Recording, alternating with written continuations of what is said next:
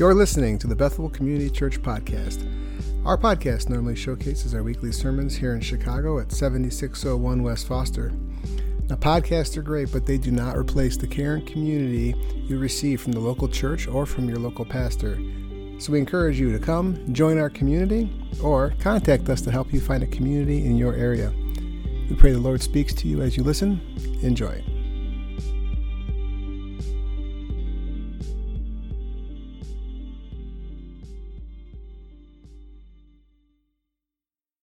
To repent. As we've seen, Jesus has been teaching them, equipping them, preparing them for this. We even saw that back in verse 1 where his disciples followed him. They're going with him everywhere that he's going. And so, as a church, we likewise want to make sure that you are prepared to share the gospel with others, to proclaim the good news of Jesus. And so, look for it this fall. We're working on what we're calling Bethel Equip. It's going to be a way for us to be able to help you to know what you believe, why you believe, and to be able then to tell others the good news of Jesus. Well, notice Jesus sends them out two by two, and he, he does so probably to, so that they can encourage and spur one another on, hold each other accountable. But even more than that, according to Deuteronomy, a when you had two witnesses, it, it would confirm a matter, and so that's probably at least part of the reason why Jesus is sending them out this way. Tells them what they're to take, what they're not to take. Tells them that they're only supposed to, that, that wherever they go, they're to stay in the place where they're first received, they're to be content. Why? Because this is the provision of God. They're to rely on God, and God is going to meet their needs. And yet, Jesus, notice, is very realistic, verse 11. There may be places that as they rejected Jesus, so they would reject his followers. And as they did so, they were to leave that town. They were to shake the dust off their feet because it was going to be a testimony against them for the day of judgment that they had the good news of Jesus proclaimed to them and they rejected it.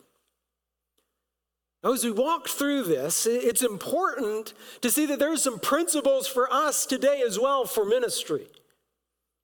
You see, just like the apostles didn't serve in their own authority, neither do we.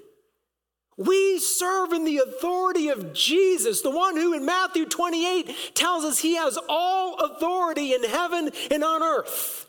We go out to proclaim the good news in his authority. Just last week, Pastor Solomon. But as we do this, it can become discouraging. It can be disheartening because just as the disciples and Jesus were rejected by some, so we're going to find that there are going to be various responses to the gospel. And this is why we need one another. As Jesus sent them out two by two, so we likewise need each other. We need each other to encourage each other. We need one another to hold each other accountable. We need one another to be there. Do you know the unity of the church is one of the greatest ways that we show the world that Jesus is the Messiah? It's part of our testimony. And so we need one another for this ministry that Christ has called us to. And some will reject what we say, but we can still live on mission amid the rejection. But there won't only be rejection. You're probably going to find that some will be hostile. That's what we see in verses 14 to 29. We read King Herod heard of it, for Jesus' name had become known. And some said John the Baptist has been raised from the dead. That is why these miraculous powers are at work in him. But others said he's Elijah, and others said he is a prophet like one of the prophets of old. But when Herod heard of it, he said, John, whom I beheaded, has been raised. For it was Herod who had sent and seized John and bound him in prison for the sake of Herodias, his, his brother Philip's wife, because he had married her. For John had been saying to Herod, It's not lawful for you to have your brother's wife. And Herodias had a grudge against him, wanted to put him to death, but she could not, For Herod feared John, knowing that he was a righteous and holy man, and he kept him safe. When he heard him, he was greatly perplexed, and yet he heard him gladly. But an opportunity came when Herod, on his birthday, gave a banquet for his nobles and military commanders and the leading men of Galilee. For when Herodias' daughter came in and danced, she pleased Herod and his guests. And the king said to the girl, Ask me for whatever you wish, and I will give it to you. And he vowed to her, Whatever you ask me, I will give you up to half of my kingdom. She went out and said to her mother, For what should I ask? And she said, The head of John the Baptist. She came in immediately with haste to the king and asked, saying, I want you to give me at once the head of John the Baptist on a platter. And the king was exceedingly sorry, but because of his oaths and his guests, he did not want to break his word to her. And immediately the king sent an executioner with orders to bring John's head. He went and beheaded him in prison and brought his head on a platter and gave it to the girl. The girl gave it to her mother. When his disciples heard of it, they came and took his body and laid it in a tomb. You know, see, our second truth is that you can live on mission amid opposition. I believe when Mark tells us in verse 14 that King Herod hears about Jesus, it's because the disciples have been out proclaiming the good news of Jesus. I believe Mark's wanting us to make that connection from the previous passage. But if you notice, there's still a lot of confusion, even with Herod. It's possible that Herod you know, was superstitious, thinking, oh no, John's back from the dead to get me.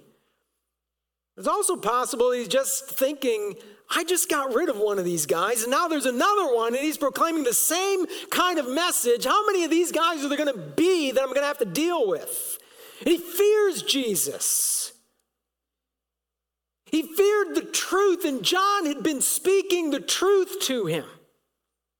He had told him it was not lawful for him to have his brother's wife because his brother was still living, and that was against the Old Testament law. You see, there was only one way that a man could take his brother's wife. It was known as levirate marriage. And the purpose of that was to perpetuate the name of the brother who was deceased. According to Leviticus 20, verse 21, if a man takes his brother's wife, it is impurity. He has uncovered his brother's nakedness, and they shall be childless. So John is calling Herod in all of his power to repent, but of course, Herodias has this grudge against him. She wants to see him dead. So she uses this opportunity, and really, you know, we could get into it. This is probably some form of child abuse here. But they get what they want. In a grotesque matter at this banquet, John's head is brought on a platter as if it's the main course. Like John, the disciples were out calling people to repent. That's what we're called to as well, is to go to the world with the good news of Jesus. Call them to repent and be reconciled to God, even those who are in authority in the government. You see, the kingdom of God confronts and is the greatest threat to those in power because it says nobody anywhere gets away with it. Makes clear that God is going to hold everybody responsible for how we live and how we govern, how we do whatever God has called us to do. Now, proclaiming this may be costly. Like John, it may cost you your head.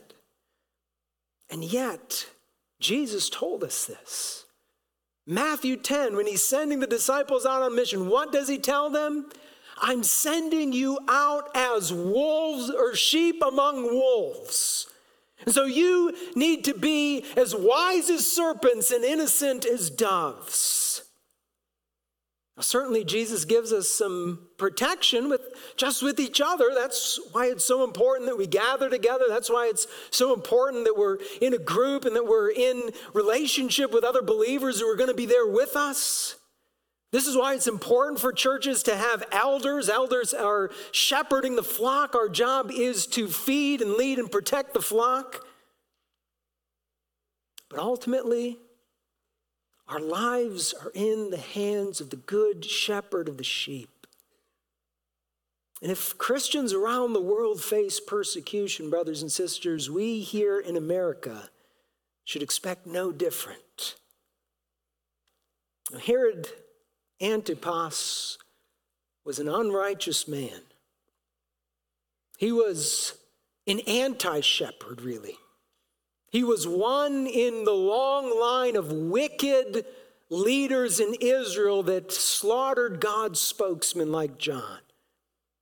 He's one of those whom God warned about in Ezekiel 34, where God made clear that they were, rather than feeding God's sheep, they were slaughtering and feasting on God's sheep, as we see with Herod here.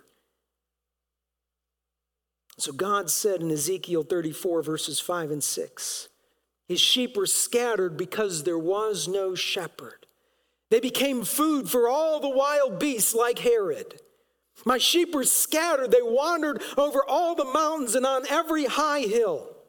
My sheep were scattered over all the face of the earth with none to search or seek for them. That leads us to what Jesus says, verses 30 through 44. There we read the apostles returned to Jesus and told him all that they had done and taught. And he said to them, Come away by yourselves to a desolate place and rest a while. For many were coming and going, and they had no leisure even to eat. And they went away in the boat to a desolate place by themselves. Now many saw them going and recognized them, and they ran there on foot from all the towns and got there ahead of them.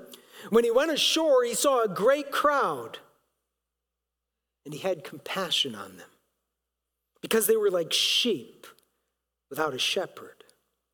And he began to teach them many things. And when it grew late, his disciples came to him and said, This is a desolate place, and the hour is now late. Send them away to go into the surrounding countryside and villages and buy themselves something to eat. But he said to them, You give them something to eat. And they said to him, Shall we go and buy 200 denarii worth of bread and give it to them to eat? And he said to them, How many loaves do you have? Go and see. When they had found out, they said, Five and two fish. Then he commanded them to all sit down in groups on the green grass. So they sat down in groups by hundreds and by fifties, and taking the five loaves and the two fish, he looked up to heaven and said a blessing, broke the loaves, gave them to the disciples to set before the people, and he divided the two fish among them all. And they all ate and were satisfied. And they took up 12 baskets full of broken pieces and of the fish. And those who ate the loaves were 5,000 men. This brings us to our third principle is that you can live on mission only by relying on Jesus. Jesus and the disciples here really give us really a healthy picture here of how we ought to live on ministry. You know, after some kind of big ministry, whether it be like Awana or a community group or, or whatever it might be, it's good to take some time to rest. It's good to step back and to debrief and to evaluate things. It's good to have these sort of healthy rhythms to our life rather than just going, going, going till you can't go anymore. Well, Jesus and his disciples go out, they're going to a wilderness place, trying to get away from the people, but they just can't get away. And isn't this how ministry often happens? In inconvenient times and in inconvenient ways. And so often, we who are ministering, we've got to adapt ourselves. We've got to make changes to care for the needs of those who are around us. You know, I don't know about you, but if I were Jesus and all these people showed up, I probably would have gotten angry at them and said, We're trying to get some rest, go. But he doesn't. But Jesus had compassion on them. He saw them as they really are. He saw them as God saw them. They're like sheep without a shepherd. Mark here is echoing Numbers 27, verse 17, which God had told Moses that Moses was going to die in the wilderness because of his disobedience. And so Moses asks the Lord, okay, Lord, then who is going to lead your people in? He, Moses asks God, who shall go out before them and come in before them? Who shall lead them out and bring them in that the congregation of the Lord may not be as sheep that have no shepherd? God's answer is Joshua. See, Moses was a shepherd of God's people, and Joshua was a shepherd. Mark is showing us Jesus is in that line of shepherds. He is a new and better Moses and Joshua. Just as Moses taught the people in the wilderness, so Jesus is out there teaching the people in the wilderness as God through Moses fed the people in the wilderness with manna. So Jesus is out miraculously feeding 5,000 men, plus, as Matthew adds, women and children in the wilderness. It's Jesus who is going to lead us in to our inheritance. He is the true shepherd king of God's people. In the line of David, who was the shepherd king. As God promised in Ezekiel 34, verse 23, he was going to send a new David. He says, I will set up over them one shepherd, my servant David, and he shall feed them. He shall feed them and be their shepherd. That was given 600 years before Jesus is out there feeding the people. But even before that, in Ezekiel 34, God promised someone even greater than David or Moses or Joshua. Thus says the Lord God Behold, I, I myself will search for my sheep and will seek them out as a shepherd seeks out his flock when he's among his sheep that have been scattered. So will I seek out my sheep, and I will rescue them from all the places where they've been scattered on a day of clouds and thick darkness. I will bring them out from the peoples and gather them from the countries and will bring them into their own land. And I will feed them on the mountains of Israel by the ravines and in the inhabited places of the country. I'll feed them with good pasture, and on the mountain heights of Israel shall be their grazing land. There they shall lie down in good grazing land, and on rich pasture they shall feed on the mountains of Israel. Did you hear who's coming to be shepherd? God Himself. You know, some have said that there's connections between Mark 6 and Psalm 23. I believe there may be, but even more than that, the whole Old Testament, in pointing us to God as our shepherd, is teaching us as God's people if the Lord is our shepherd, we shall not want. He makes us to lie down in green pastures. He leads us beside still waters. He is our host who prepares a table before us, even amid our enemies. And when there's rejection and opposition, Jesus is still providing for us so that our cup overflows or so that we find that there are enough buckets of food left over for each one of his disciples to grab one. Now, as we minister to others, Jesus doesn't call us to look to our own resources in any way. He calls us to rely on Himself. Listen, no matter how much money as a church we have, no matter how many volunteers we have, we will never have enough for all the ministry that we have to do problem is that we so often, like the disciples, look to what we have or don't have and try to limit what Jesus is going to do through us. You know, we're never the host when it comes to ministry. Jesus is always the host. He owns the cattle on a thousand hills. He has immeasurable resources that are available to him, and so he can give them to us for the mission he calls us to. And so we aren't to serve in our own strength, we're to serve in the strength that God gives us.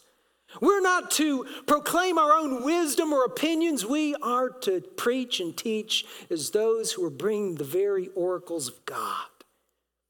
It means whether you're in children's ministry or youth, whether you're in a community group or a Bible study, you're serving in AV or teaching, or you're working on the facility or greeting, whatever it may be, you're to serve relying on your great shepherd king.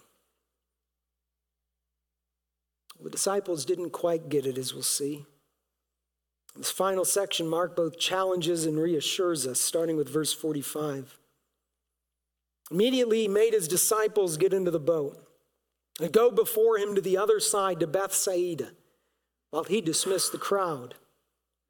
And after he had taken leave of them, he went up on the mountain to pray. And when evening came, the boat was out on the sea, and he was alone on the land. And he saw that they were making headway painfully, for the wind was against them. About the fourth watch of the night, he came to them walking on the sea.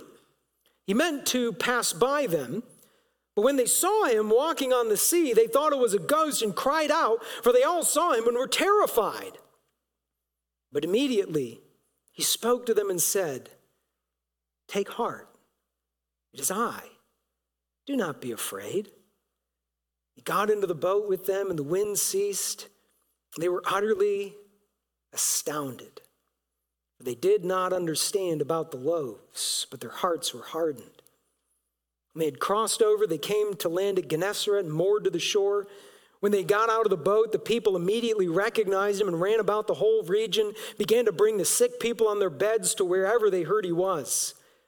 And wherever he came, in villages, cities, or countryside, they laid the sick in the marketplaces and implored him that they might touch even the fringe of his garment. And as many as touched it were made well.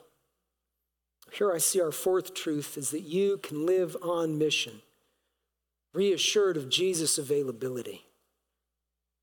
It's interesting and worth noting, Jesus relied on his Father in prayer, and certainly we must as well. It's in the darkness, which would have been the fourth watch of the Roman military night, so between 3 and 6 a.m., that Jesus comes to the disciples walking on the water. And you know, I know that there are people who try to dismiss Jesus feeding the 5,000 and the miracle of Jesus walking on water. Listen, it, the explanations people come up to, to try to dismiss this are, are ridiculous. Now, Jesus is doing what only God can do, and he's doing this to reveal to us who he truly is. You know, the first time I read that Jesus wants to pass by them, my first inclination is wait a second, man, you were just compassionate with the crowds. Why are you leaving these guys? You see the way that they're struggling. Why are you just going on? But you know, as I looked into it, I think there's far more that's going on here. Jesus is passing by them because he wants to show them who he is. They have just witnessed his power and glory in feeding 5,000 families. They have just witnessed his power and glory, and so he's going to show it to them again so that they get it. And I think Mark has in mind here Job 9 where Job tells us that God alone stretched out the heavens and trampled the waves of the sea. Tells us that God does great things beyond searching out, marvelous things beyond number. And then Job adds, Behold, he passes by me. I see him not. He moves on, but I do not perceive him. Just as God passed by Moses when he was in the cleft of the rock, so Jesus is passing by so that his disciples see him. And yet the problem is they don't yet get it. They don't understand as they saw him dividing the loaves and passing them out. They don't quite get. This is none other than God Almighty here. And he is available to them. And so it is, He is available to us every time we call on Him in prayer. And so often, though, aren't we just like the disciples? You know, you see God provide for you in some way of, in your life, And the next trial comes along, and what are you doing? Oh, God! You know, you see God work through you in ministry, and, and you know, something else comes along, and you're doubting and thinking, oh, no, now, now what are we going to do? I find it amazing how Jesus responds to them the same way he responds to us. Rather than harshly rebuking us, Jesus says, Take heart. It is I. Don't be afraid. I'm here. I'm available to you. Just call on me in prayer. And Jesus continues his work. And, and, really, this is a contrast here. The people of Nazareth and Gennesaret, just, you know, the, the people of Nazareth, Jesus was hardly doing anything because they were so unbelieving. The people of Gennesaret are so believing, they're bringing people all over. And Jesus is healing all of them. You're looking back over 2,000 years, Jesus has done amazing things, but if we look back to Jesus himself, he has done something far greater than feeding 5,000.